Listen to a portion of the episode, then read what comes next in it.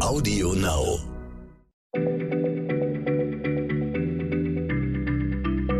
Schneller Schlau, der kurze Wissenspodcast von PM.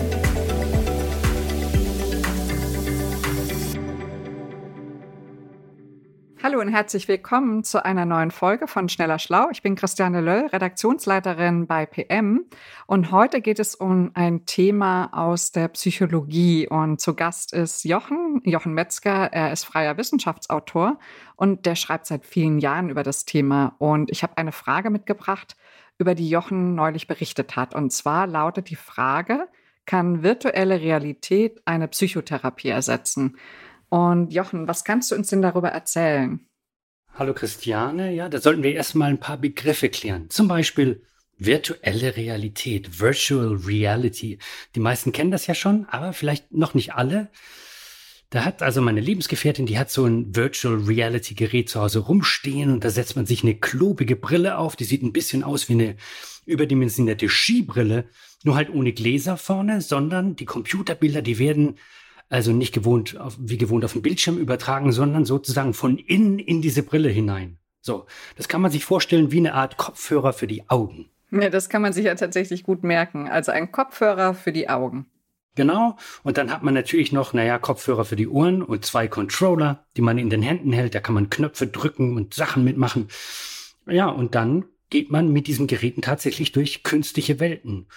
Ähm, in Wirklichkeit steht man immer noch im Wohnzimmer, ja, und muss man zusehen, dass man möglichst alle Gegenstände entfernt, über die man versehentlich stolpern kann. Aber für deine Augen, für deine Ohren, da fühlt es sich tatsächlich an, als wärst du in einer anderen Welt. Und für alle, die das noch nie gemacht haben, das ist auf jeden Fall eine krasse Erfahrung, weil es sich halt sehr echt anfühlt. Äh, auch ein bisschen unheimlich. Also fand ich das zumindest, dass ich das das erste Mal gemacht hat, hab, weil man halt nicht wie vor dem Fernseher oder im Kino sich umgucken und dann sein Wohnzimmer sehen kann, sondern du drehst dich um und es ist immer noch dieser künstliche Raum. So, das heißt, du bist total drin in dieser fremden Welt, wie wie äh, beim Tauchen im Meer. So ähnlich ist es.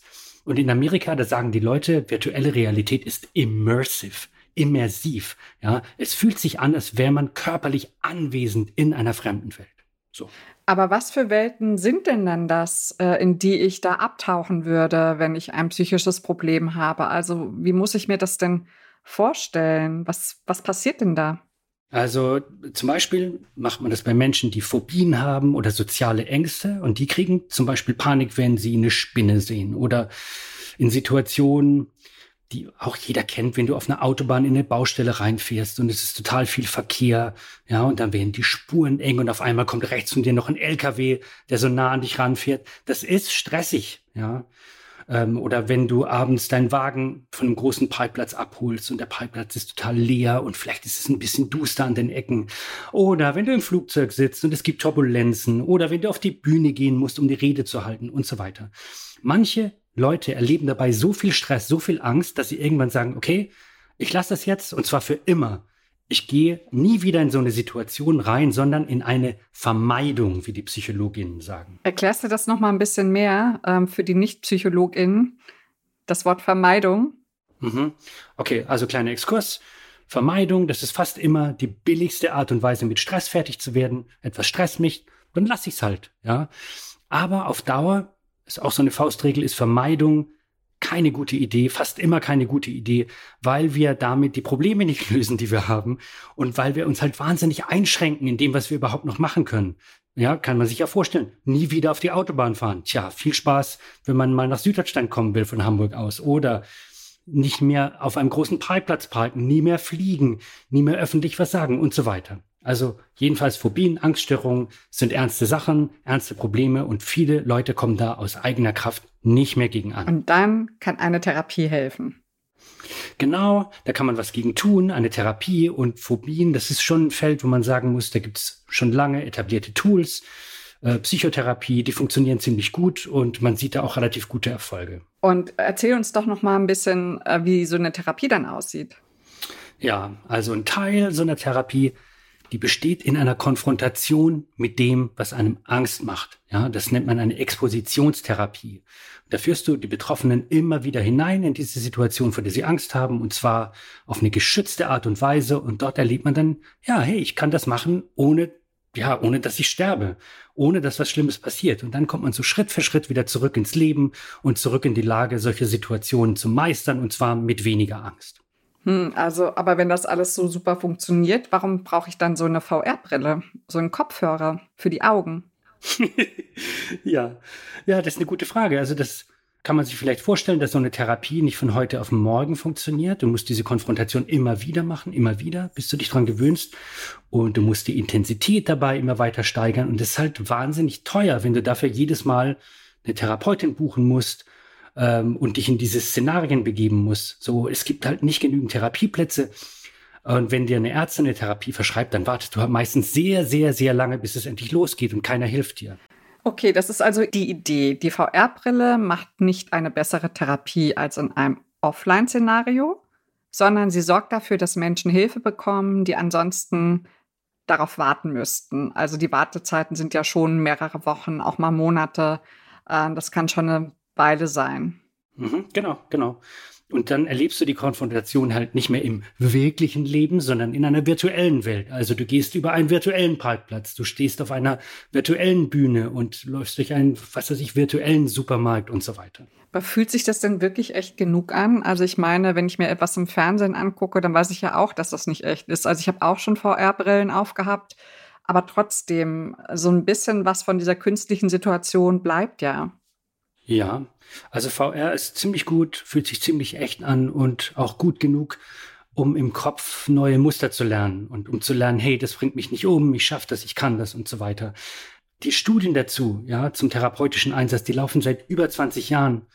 Und in den Studien sieht man halt, ja, die Konfrontation in der virtuellen Welt, die bringt ähnlich gute Ergebnisse wie eine Konfrontation in der wirklichen Welt. Das ist jetzt, wie gesagt, das ist keine neue Erkenntnis, das weiß man schon lange und es funktioniert. Allerdings Kleine Einschränkung scheint folgendes der Fall zu sein. Die Sache klappt besser, viel besser sogar, wenn du um die Konfrontation in der virtuellen Welt trotzdem noch Kontakt zu einer Therapeutin, zu einem Therapeuten aus Fleisch und Blut hast, ja? wenn jemand da ist, der den Prozess begleitet.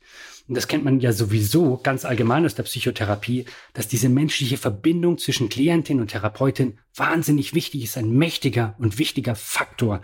Und genau das scheint bei einer VR-Therapie halt auch der Fall zu sein. Das heißt, nur die Brille allein, die bringt jetzt nicht so wahnsinnig viel, aber wenn du davor, danach zusätzlich noch Kontakt zu einer Therapeutin, zu einem Therapeuten hast, ja, zu jemandem, der dich begleitet, dann funktioniert virtuelle Realität sehr, sehr gut. Das heißt, die VR-Brille kann dann eine Therapie nicht wirklich ersetzen. Ja, genau. Das würde ich auch sagen. Die VR-Brille kann Teile der Therapie übernehmen, wenn das gut gemacht ist.